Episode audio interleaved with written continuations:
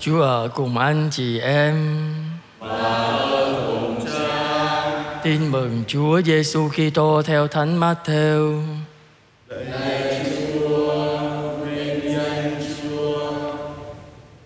Khi ấy Chúa Giêsu nói: Anh em đừng tưởng thầy đến đem bình an cho trái đất. Thầy đến không phải để đem bình an nhưng để đem gươm giáo. Quả vậy thầy đến để gây chia rẽ giữa con trai với cha, giữa con gái với mẹ, giữa con dâu với mẹ chồng. Kẻ thù của mình chính là người nhà. Ai yêu cha yêu mẹ hơn thầy thì không xứng với thầy. Ai yêu con trai con gái hơn thầy thì không xứng với thầy. Ai không vác thập giá mình mà theo thầy thì không xứng với thầy. Ai giữ lấy mạng sống mình thì sẽ mất, còn ai liều mất mạng sống mình vì thầy thì sẽ tìm thấy được. Ai đón tiếp anh em là đón tiếp thầy, và ai đón tiếp thầy là đón tiếp đấng đã sai thầy. Ai đón tiếp một ngôn sứ vì người ấy là ngôn sứ, thì sẽ được lãnh phần thưởng dành cho bậc ngôn sứ. Ai đón tiếp một người công chính vì người ấy là người công chính, thì sẽ được lãnh phần thưởng dành cho bậc công chính. Và ai cho một trong những kẻ bé mọn này uống dù chỉ một chén nước lã thôi vì kẻ ấy là môn đệ của thầy thì thầy bảo thật anh em người đó sẽ không mất phần thưởng đâu. Ra chỉ thị cho 12 môn đệ xong, Đức Giêsu rời chỗ đó, đi dạy dỗ và rao giảng trong các thành thị trong miền. Đó là lời Chúa. Lời Chúa Kitô,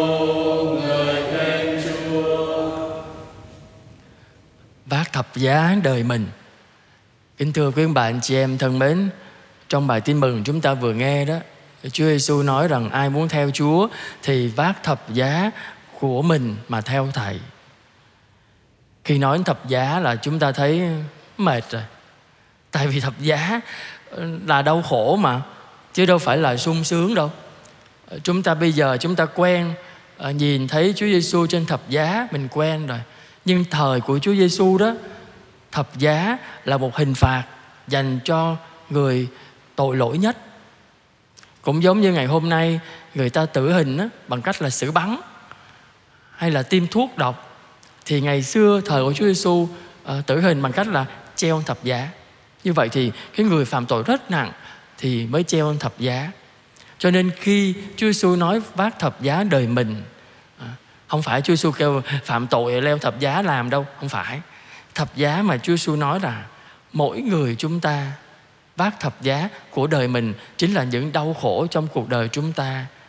À, chúng ta hy sinh đi theo Chúa dâng cho Chúa những đau khổ, những buồn vui trong cuộc đời mình để theo Chúa. À, và kể cả cho Chúa chính tội lỗi của chúng ta nữa. Quý bạn chị em nghĩ thập giá đời mình ở đâu? Thập giá đời mình không ở đâu khác hết trơn. Chính trong lòng mình. Bao nhiêu tính hư, nết xấu ở trong lòng chúng ta cũng là một thập giá mà chúng ta phải chiến đấu để vượt vượt qua nó. Thập giá là những yếu đuối trong con người chúng ta. Yếu đuối cả về tinh thần lẫn thể xác. Đau bệnh cũng là một thập giá. Rồi những ờ, buồn vui trong cuộc đời của mình theo bậc sống của mình trong gia đình trong họ hàng, trong khu xóm, trong giáo xứ. Những khi chúng ta bị hiểu lầm hay bị người ta làm cho mình bị đau khổ cũng là thập giá. Và nhất là trong bổn phận của gia đình chúng ta đó. Làm chồng, làm vợ, làm cha, làm mẹ, làm con, anh chị em sống trong một gia đình, thể nào cũng có chuyện này, chuyện kia, đó cũng là một thập giá. Vậy thì chúng ta không cần tìm thập giá ở đâu đó thập giá là chính con người chúng ta chính cuộc đời chúng ta. Mà hôm nay chúa nói chúng ta hãy vác tất cả những chuyện đó như là thập giá cuộc đời mình để theo chúa trên hành trình thập giá. Đó là phần mỗi người chúng ta cố gắng vác thập giá đời mình theo Chúa. Nhưng ở đây con cũng xin mở ngoặt thêm thập giá đời mình mình vác còn muốn mệt lắm luôn á. Và mỗi người đều có thập giá đời mình hết, phải không? Vậy thì mình đừng có tạo thập giá thêm cho người ta. Người ta không đủ sức vác đâu. Nhiều khi chúng ta chọt qua một câu móc một câu à, rồi nói hành nói xấu người ta à, bêu xấu người ta vu khống người ta à, làm cho người ta đau khổ. Rồi chúng ta nhiều khi mình không có chịu nhịn một chút à, cái gì mình cũng nói trên đầu trên cổ người ta làm cho người ta bị tổn thương. Đó là lúc mà chúng ta đang tạo thập giá cho người ta đó cho nên làm sao chúng ta sống trong cuộc đời này á, mỗi người đều có thập giá đời mình vác mệt lắm rồi. Vậy thì chúng ta sống với nhau đó à, chúng ta tập trung vác thập giá đời mình thôi chứ mình đừng có tạo thêm thập giá cho người ta vác. Mà muốn như vậy con nghĩ cách đơn giản nhất là cái gì?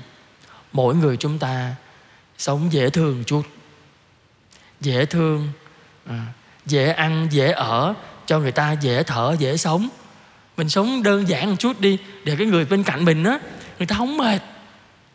Mình nhăn nhăn rồi ăn uống khó khăn rồi cái gì cũng khó chịu khó tính khó nết. Thì cái người bên cạnh mình á người ta ngợp thở lắm. Và người ta cảm thấy nặng nề trong cuộc đời lắm. Mà ngày hôm nay cuộc sống vất vả lắm các bạn chị em.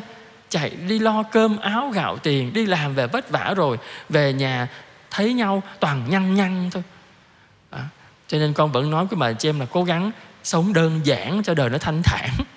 Mọi chuyện mình nhìn nó đơn giản, thôi sao cũng được, bỏ qua cho nhau.